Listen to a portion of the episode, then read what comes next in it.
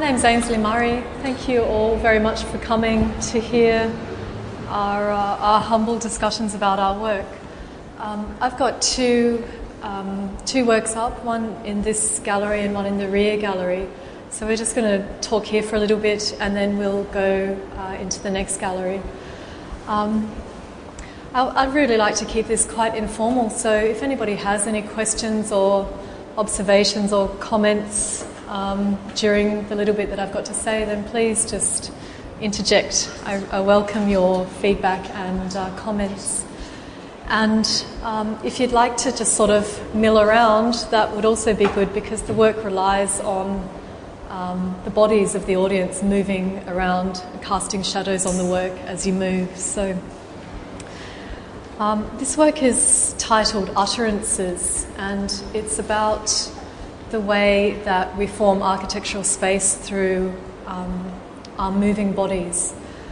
I don't know how many of you are architects or um, architecture students, but what we traditionally learn in architecture school is that uh, we, we make architectural space through creating boundaries, which are the built edges of, um, of the material world. And I guess this work is really trying to turn that idea upside down to think about how we might generate architectural space through the movement of our bodies. Um, I guess it has some theoretical origins. One of them comes from uh, French cultural theorist Michel de Certeau, who wrote um, some beautiful texts about the way that body might, the body might form space through its movement. Um, in one particularly beautiful sort of passage, he talks about how space is, uh, can be likened to the formation of a word as, as it is spoken. So, this sort of sensation that you have when you're about to form a word of something sort of quite intangible kind of forming in your throat before it actually becomes a word. And this is kind of what this work is trying to get at that there is a whole series of transparent materials, translucent materials, a series of beams of light, and your body moving through the space, and then your shadow at some distance from your body. And the way that all these things interact is uh, hopefully akin to this sort of this sense of utterance that something is in the process of forming that we can't quite define. And I guess that relates to this sort of broader idea of intangible architecture that um, perhaps architecture is not necessarily about hard material edges, but possibly about uh, much more ethereal and um, evanescent sort of ideas. Um, to just sort of tell you a little bit about the work, I'm, you know, to sort of move from a, a theoretical, philosophical perspective to a, a, very practical perspective. The, the work is composed of a series of acrylic panels that have um, various patterns uh, drilled into them and a series of three, uh, three drawings that are made uh, on Tyvek. Uh, Tyvek is a kind of a plastic product um, the form of the drawings is, it's probably illustrated to you, is um, looking at the way our bodies create space.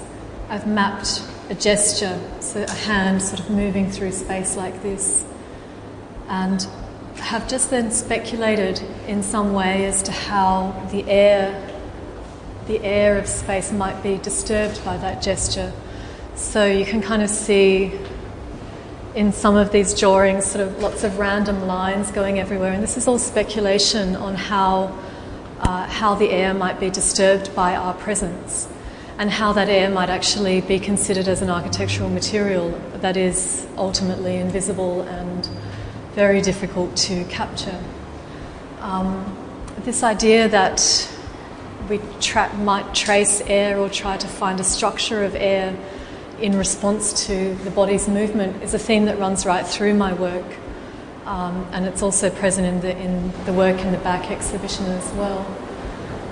Um, and then that is that idea, I've tried to sort of make that a little bit more complex by uh, like what I was just talking about before, spatializing, spatializing the work with um, the lights and shadows and the involvement of the body again through the shadows your movement around. But you're all very stationary, so we're not quite getting that. But yeah, I'd, I'd encourage all of you um, to sort of move through this work. It really is designed to be um, inhabited and not just looked at. And I think that that's true of all the works in the galleries uh, here at the moment, that we all really encourage you to, to get involved in a bodily kind of sense.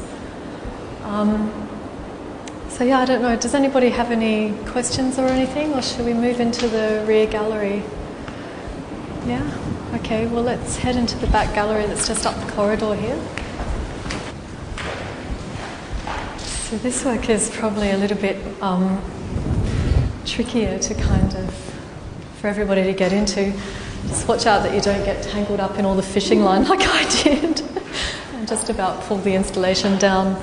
Um, this work is called Dissolution and Departure, and it's uh, an installation that is really about um, the weight of architecture. By that I mean it's not just about um, the physical weight. Obviously, it's made of very lightweight materials. Again, it's a, a tie, uh, made of Tyvek, this fabulous material that sort of looks like paper but actually isn't. Um, and I've just endeavoured to, to craft an architectural space, an architectural passage that you again inhabit in a bodily sort of sense. Um, and the, the, fishing line and sinkers are all sort of intended to, um, to, really to really make you consider this idea of weight. The weight of architecture, I guess, has a, has a bit of a broader meaning for me. I'm an architect by training, but I've just recently completed a PhD in visual art. And I had this um, fairly wonderful and exciting adventure in this interdisciplinary kind of, um, kind of way that made me think quite a lot about disciplinary weights and how, how we interact in, in a disciplinary sense, particularly in an academic environment um, I had a very unique experience of sort of, um, I guess, moving from a, quite a strict sort of architectural background into an art, into, an, into visual arts as a field, and the way that these two fields interacted was um, endlessly challenging and stimulating. Um, so, this work, I'll just again tell you a little bit about it, its physicality and its language. Um, as with the previous work, Utterances, this work also uses um, some maps of um, human gestures in space. So, all these kinds of um, patterns that you can see in, uh, in the Tyvek are, uh, are gestures in space, so particular movements that have been tracked and traced and then fragmented and put back together in a different sort of language. And that language is then overlaid with other kinds of languages, so the horizontal patterns and then um, uh, patterns that are derived from Braille and other sort of tactile languages. Um, somebody at the opening the other night said to me the most wonderful sort of thing that she she really felt that this space of repetition and ritual was very strong in the development of the languages, and that's really what a lot of my work is about. Is um, this, the cerebral space that opens up through repetition and through constantly doing the same thing over and over again, so much so that it becomes different every single time. So, although these patterns have been repeated over and over again, I see them as a series of unique moments that are connected to a, to a particular kind of mental space, if you like. So um, I don't know if anybody has got any questions or comments about that. I think sort of pretty much all I'd really like to say about it. You're welcome, you guys, to sort of wander in if you like, if there's room. Um, yeah.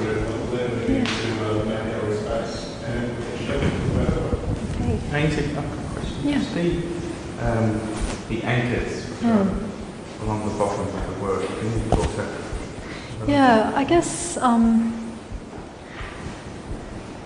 I really. No, well, I, I, when I when I was making this work, I was thinking a lot, like I said, about the weight the weight of architecture, so metaphorical mm. sort of weight, and um, you know, and the physical weight that we often have to deal with, you know, in an architectural project. Mm. Um, and I really wanted this sensation of this a kind of architecture that just peeled away from all of these expectations. Mm. Uh, and so, in the central part of the installation, it's sort of sitting almost on the ground, and then it's sort of spiraling out and up, and um, and floating in mm-hmm. air. But then, when I really start studying air. I, I, start to think of it as a liquid, and so I sort of I started to to think much more about um, the visual uh, associations of how we might understand space as, as a liquid rather than as a, mm. as a kind of a dispersed um, um, particle based sort of mm. air. So, really, the sinkers are, are perhaps um, that we could just as easily imagine is, is, underwater or in a liquid in a liquid state. Um, very yeah. literal description of what, yeah. what they're about. And that idea of liquid, I mean, I, always think, because mm. working with air, how we don't tend not to notice it. Mm. And, and I think of the analogy of a fish who would not notice the water. Exactly, yeah, exactly, yeah. So somehow, some sort of devices to make us, and we can feel it, but we don't notice it because it's always there, so we forget about it. Yeah, that's right. So there's devices in this as well that makes us start to think about it. Yeah. And also the weight of the, I mean, it is very, very heavy. Uh, it's a huge weight. Yeah, exactly. but again, because we're used to yeah. being within it. Yeah, which is the, I mean, with a lot of the themes that I work with, that really is um, the difficulty when you're working with thing, with themes and ideas that resist um, visualization.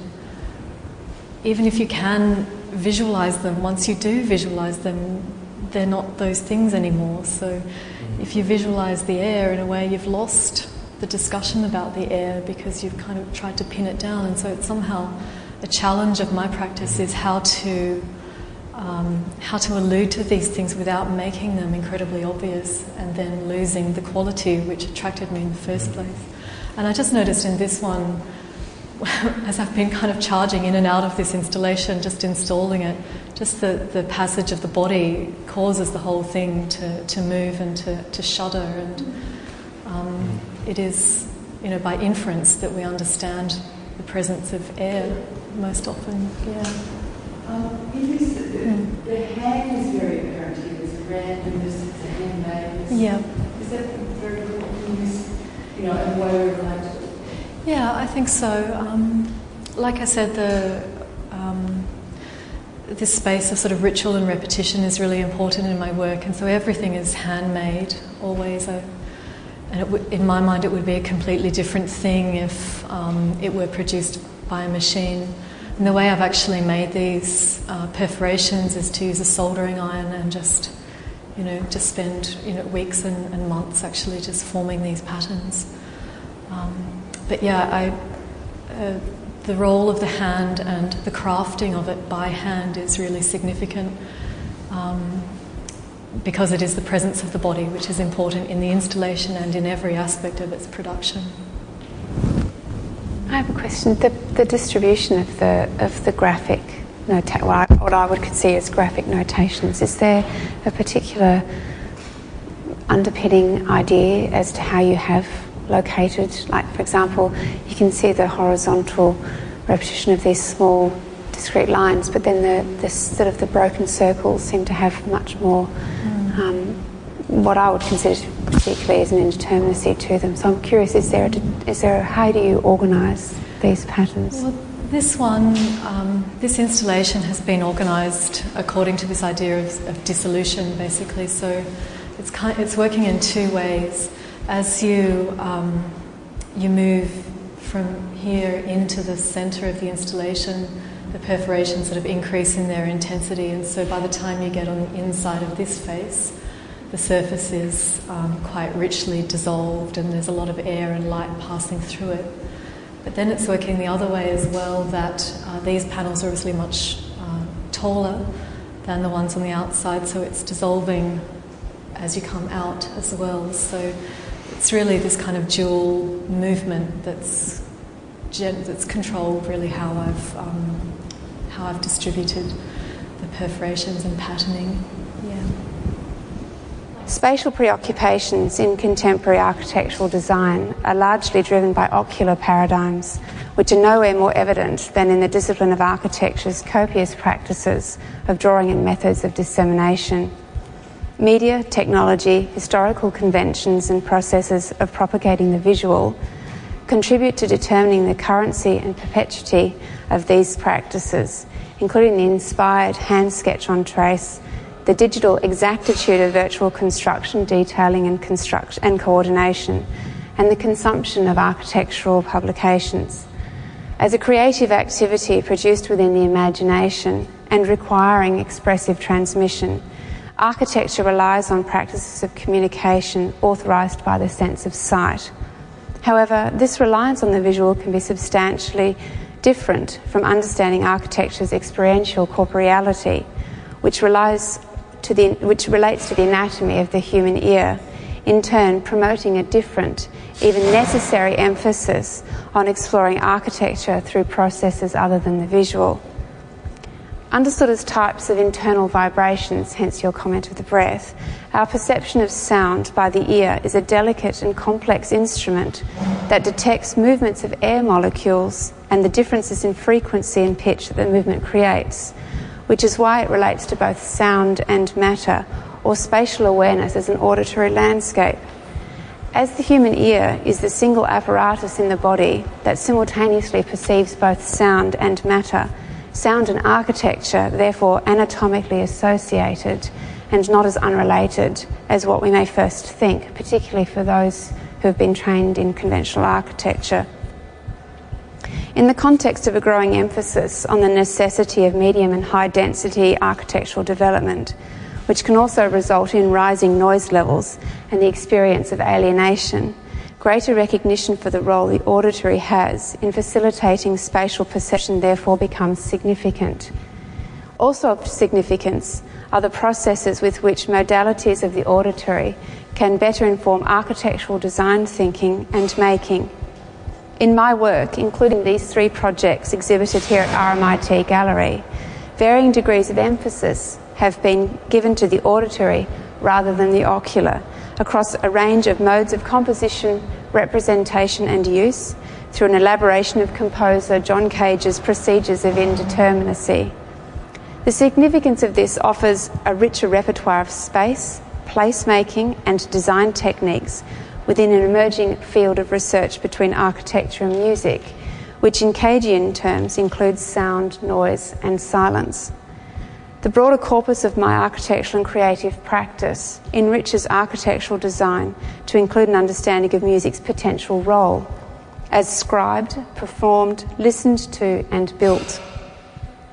Conceived thus, the conception of spatial listening that I'm concerned with is orientated towards the experiential aesthetic sound and listening assemblages in architectural design, with an emphasis on design detailing and by association, the architect's listening awareness and, and capacities unfettered by oculocentric paradigms. It is a conception that directly relates my work to strategies and techniques of Cagean indeterminacy, silence, and his interest in East Asian thinking, particularly, consequently raising the question of its cultivation in a wider application, such as into the domain of site specific, non Western architectural environments and phenomenological profiles.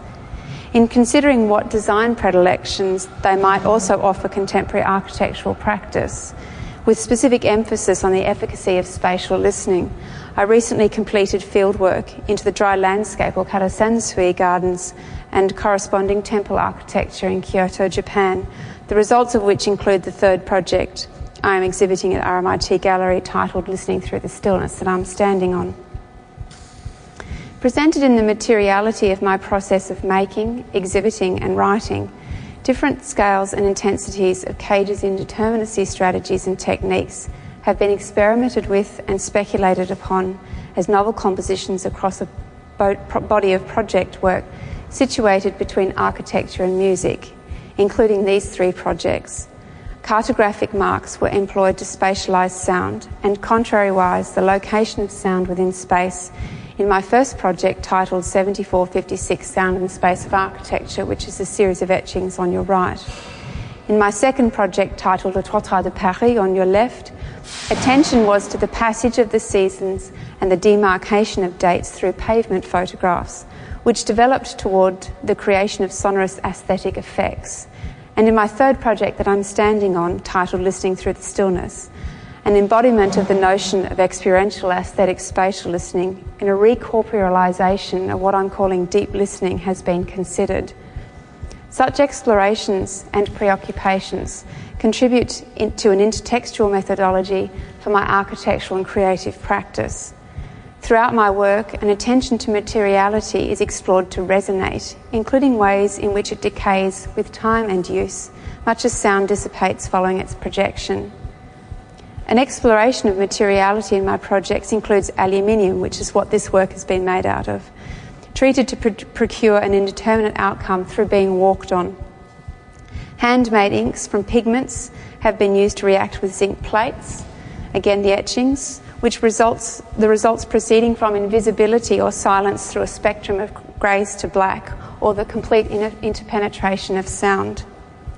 Materiality has also been used to maintain immediacy between the work's implicit content and the viewer as an audible cartography of a distant city through the seasons, which is how I mounted the work on your left.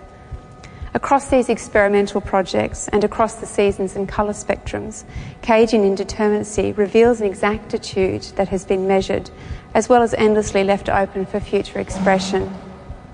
The journey across my three projects exhibited here at RMIT Gallery takes in novel compositions of line, signature, and sonority, a cartographic tracing into aluminium, zinc, and handmade paper.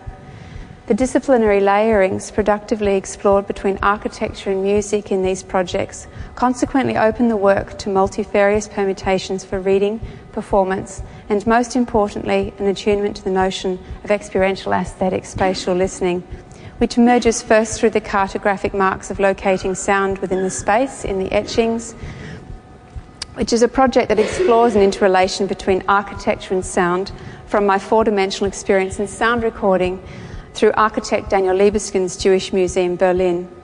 The prints graphically present a spatial listening diagram of indeterminate sound activity relative to the human body and the architectural interior in which this experience took place.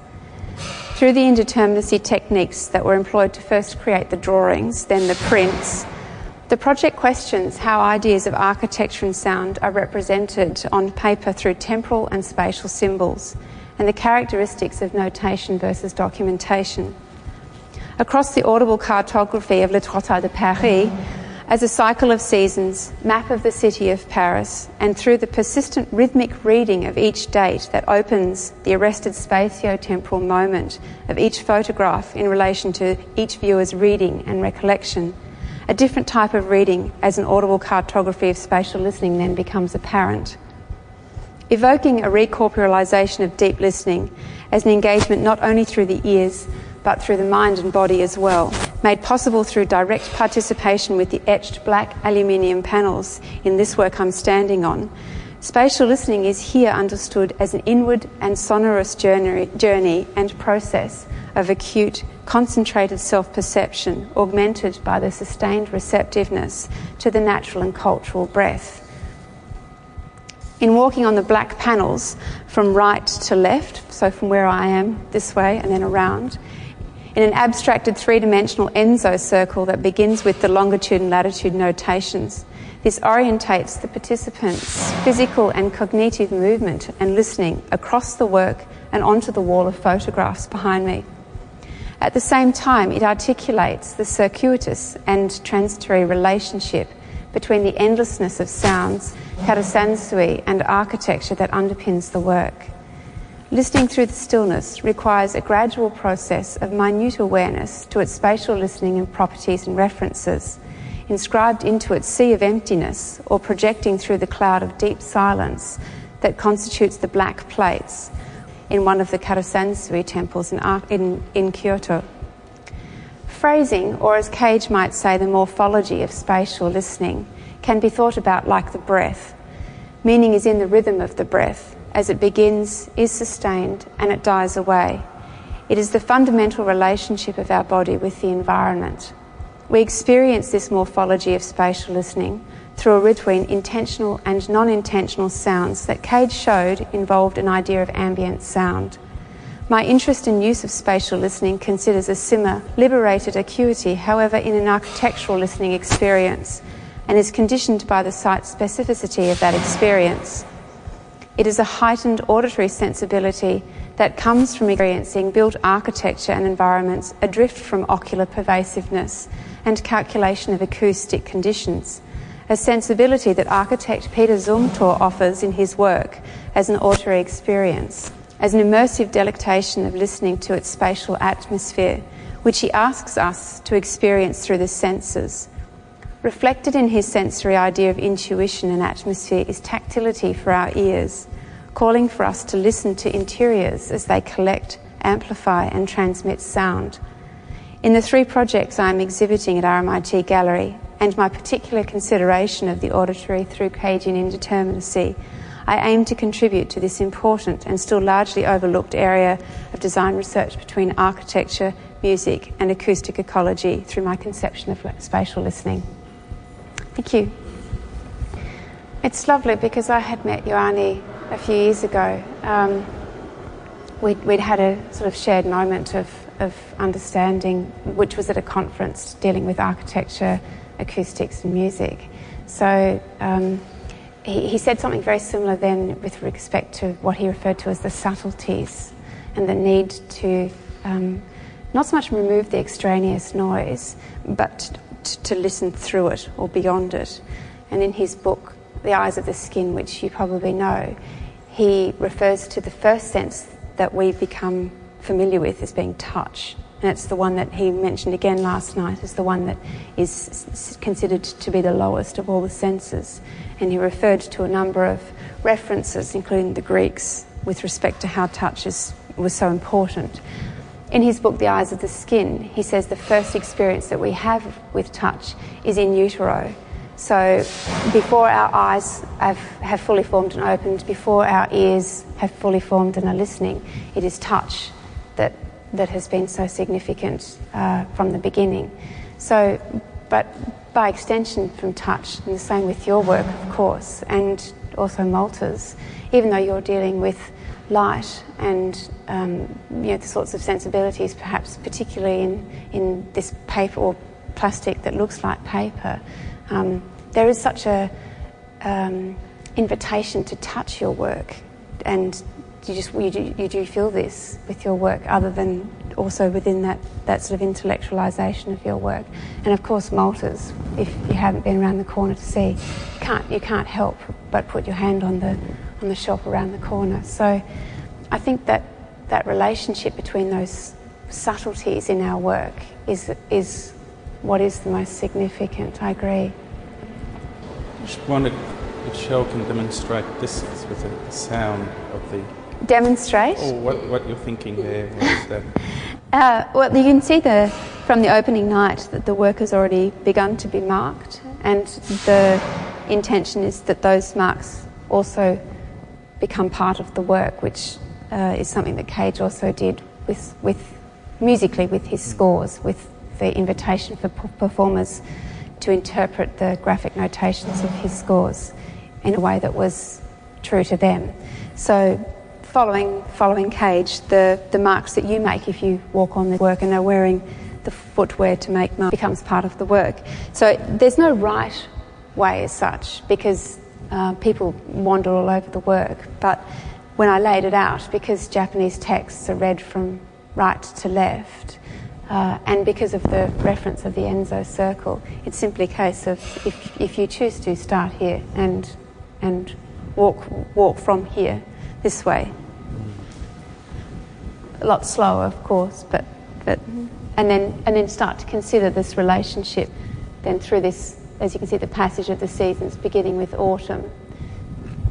So through the work, as you, as you take on board the information in the photographs and on the plates through to here. Is it also the sound that you create in the whole time? Of course, and that, that does depend on the shoes that you're wearing, which is something that also happens in Japan, well, this experience that I had in Japan with the temples, depending on the types of, not so much that you're allowed to wear shoes on all, on all of the floorboards, but in some cases you are. So depending on the types of shoes that you wear also affects the type of um, sounds that are made, of course. And particularly, maybe perhaps more than the karasansui, the stroll gardens, um, the spacing of the stones in the garden and the scale of the stones in the garden also is to accentuate that relationship. And the positioning of the stones change as you approach. So the sacred spaces, they become smaller. So your sounds become quieter, so you become, become more still. Similar to the, to the um, tea house, of course, where then this, it's almost this complete, in, my, in the cases of what I experienced, complete silence because the, the grounds were moss. So you're walk, walking, you know, in this sort of environment of silence, which is to prepare your body for the experience of the tea ritual, and obviously leave the uh, the reality of your your everyday existence behind in that moment. It, it was interesting this question about Japanese aesthetic, and I think that's sort of throughout all our work and what you're talking about just made me also think of, I forgot her name, but she's a Japanese architect. And um, she loved her grandmother's house, and the, the, the, thing that was most important to her were the, the different sounds the sliding door panels made. And when she went to, the house was being pulled down and they had to build a new house. And rather than rebuilding an aesthetic of the house, she actually took some of her favourite doors and put them into the new house. And it was about the sound, and every time she heard the sound, that door would make she would then think of her grandmother. And is that aesthetic is, is so strong in Japan, but in, cultures it has been forgotten a little bit. I think particularly with, with certainly the karasansui temples, which are the ones that I focused on when I was there, um, it also too has this.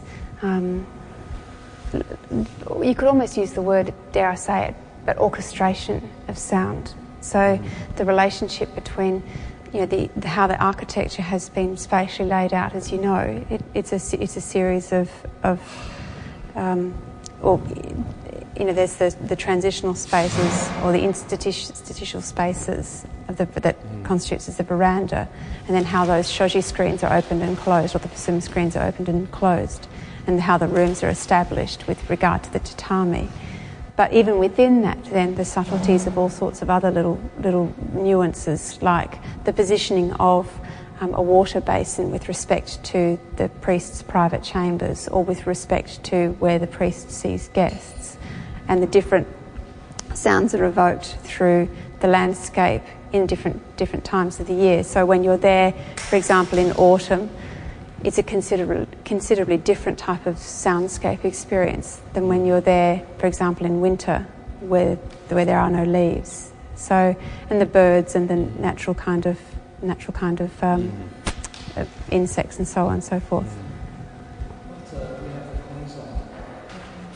it's putting me up. I think I have to turn that down in a minute. Um, I'm an industrial designer and um, who design, you know, we design cars and mobile phones and furniture and so on.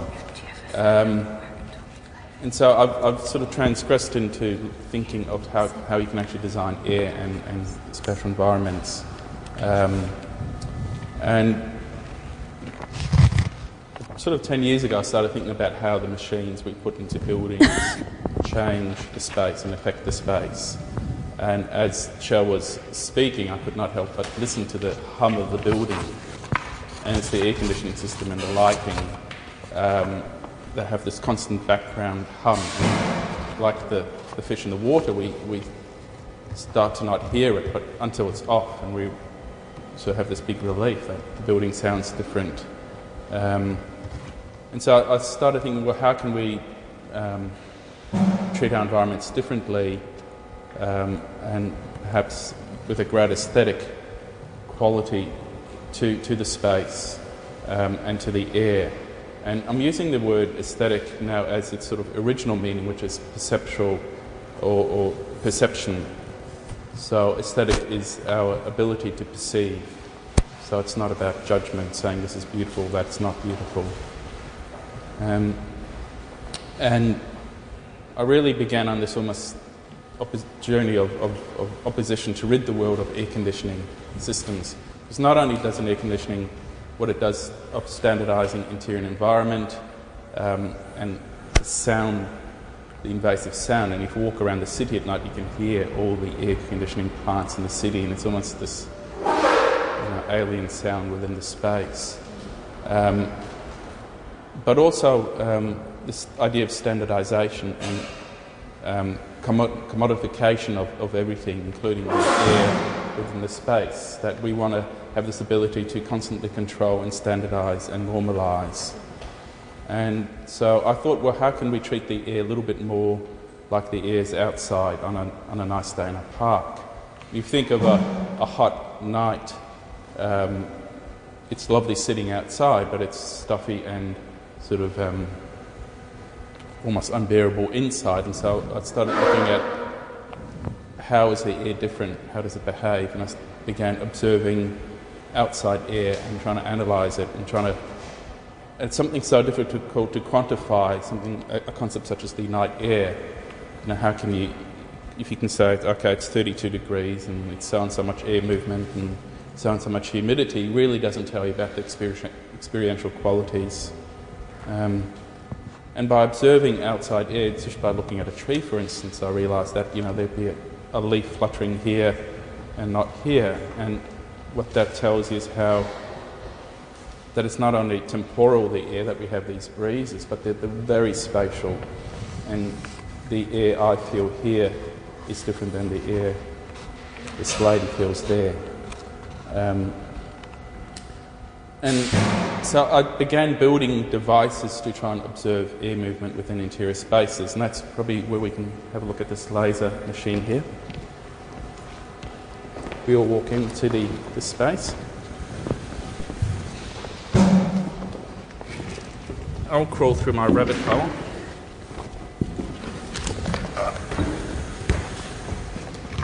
Turn this down a little bit.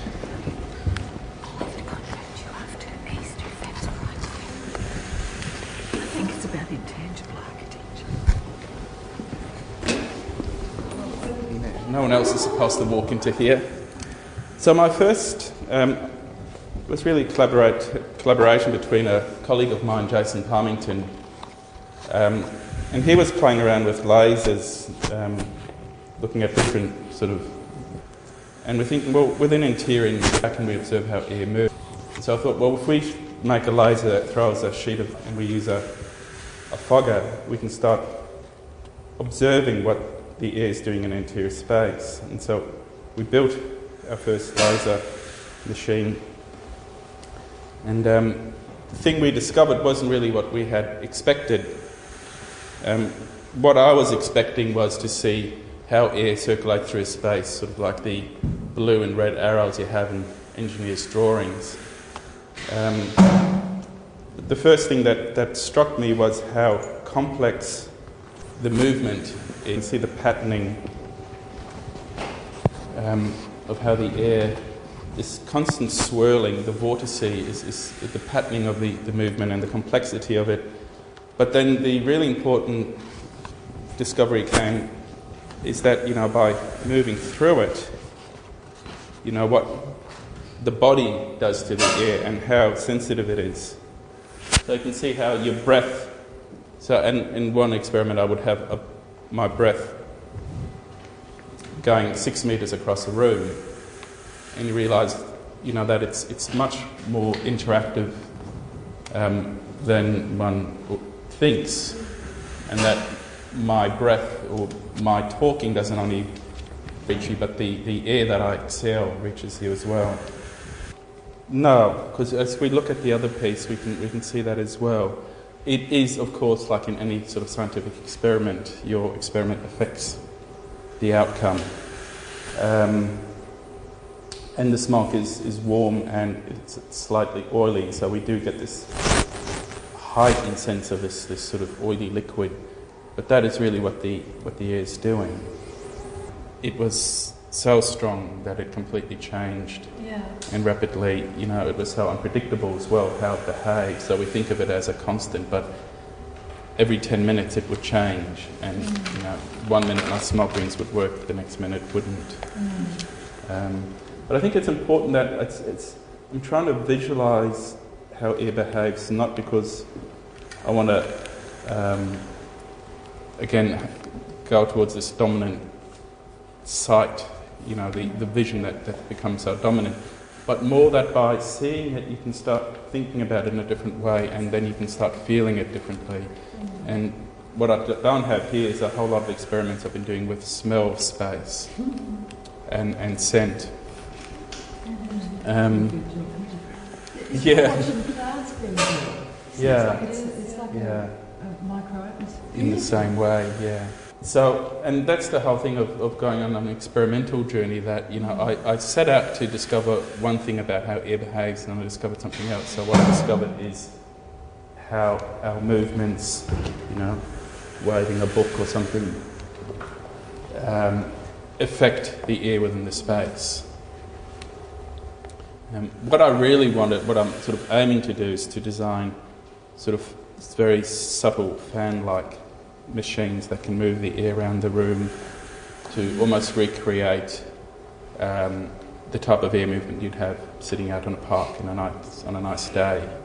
Um, but also then allowing you to open the windows. And what air conditioning does, which I didn't say a, mi- a minute ago, one, you know, it's calculated that 40% of the world's energy is being consumed by buildings, heating and cooling, and cooling is the main um, really contributor to that. And so there's this irony that um, as we're moving into an age of climate change, that the more we try and control our environments, the more we will be causing climate change.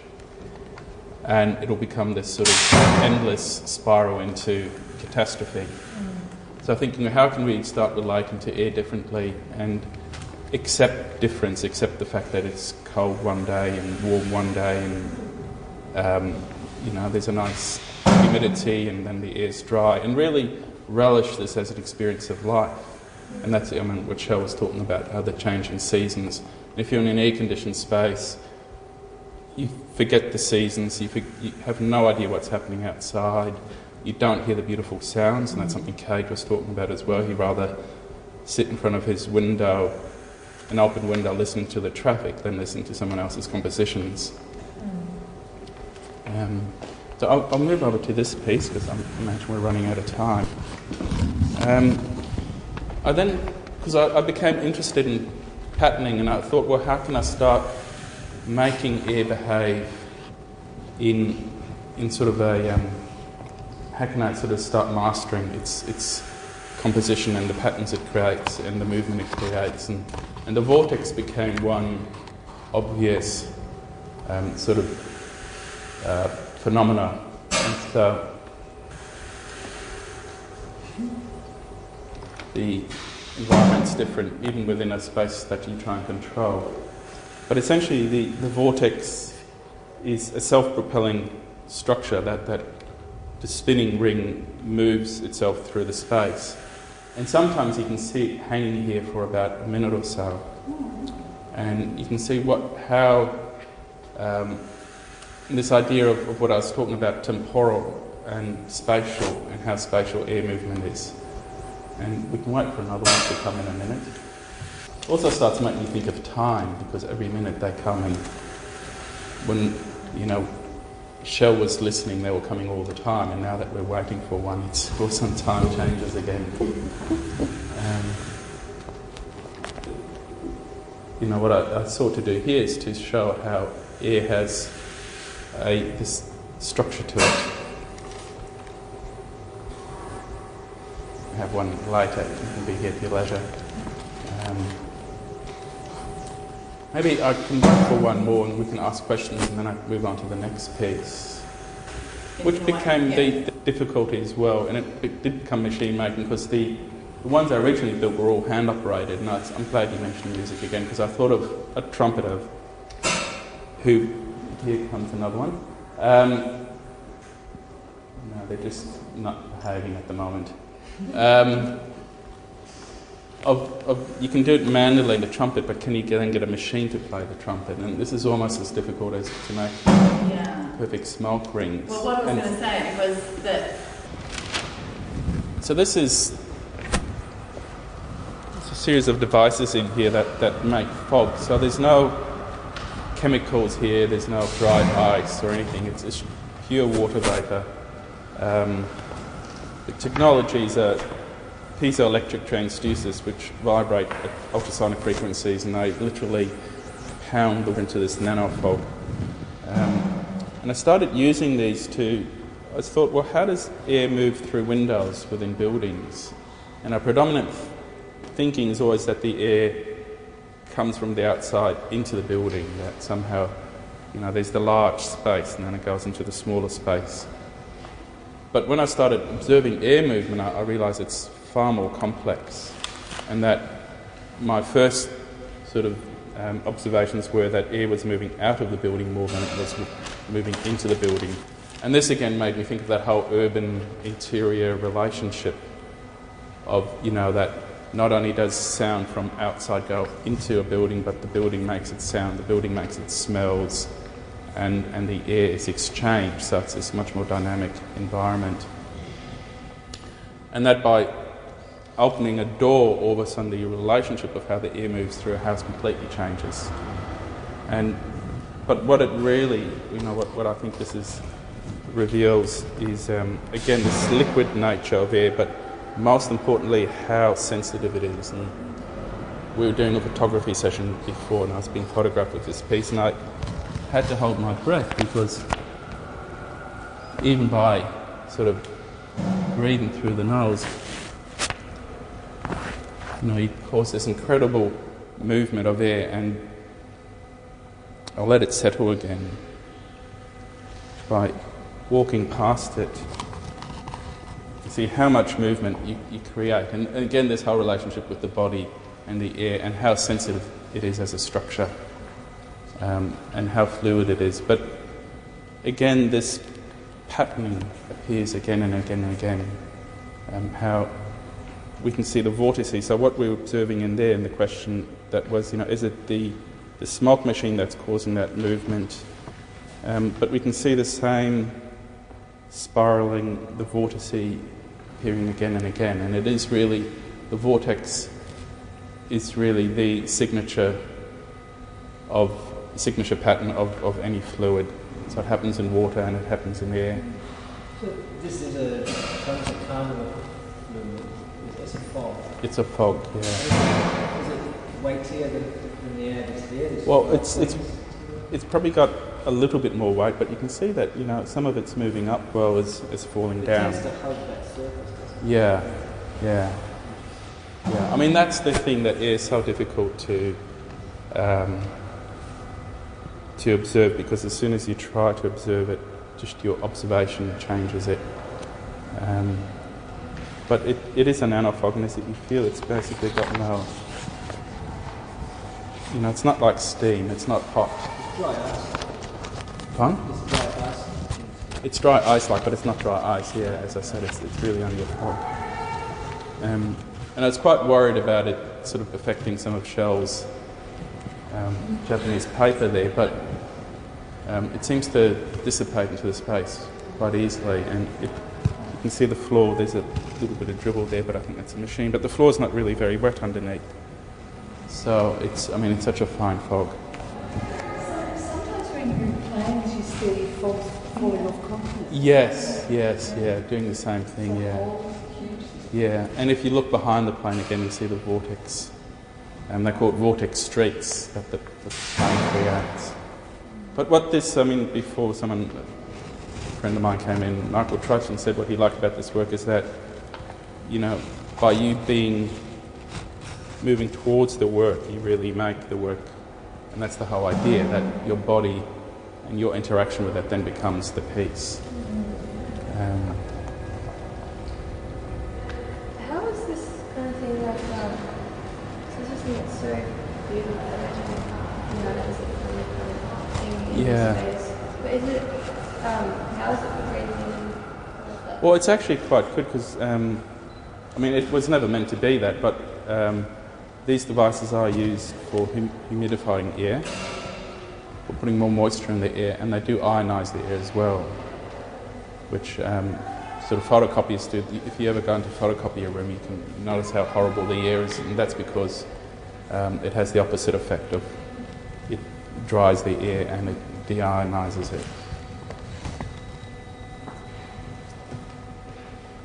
I think, you know, even here, even within, you know, you might have to stand here by yourself when no one else is around, and all of a sudden you see quite a strong breeze coming through, and you don't even know where it has come from, which is the whole thing, again, what we're talking about, um, how complex the movement is within, within spaces.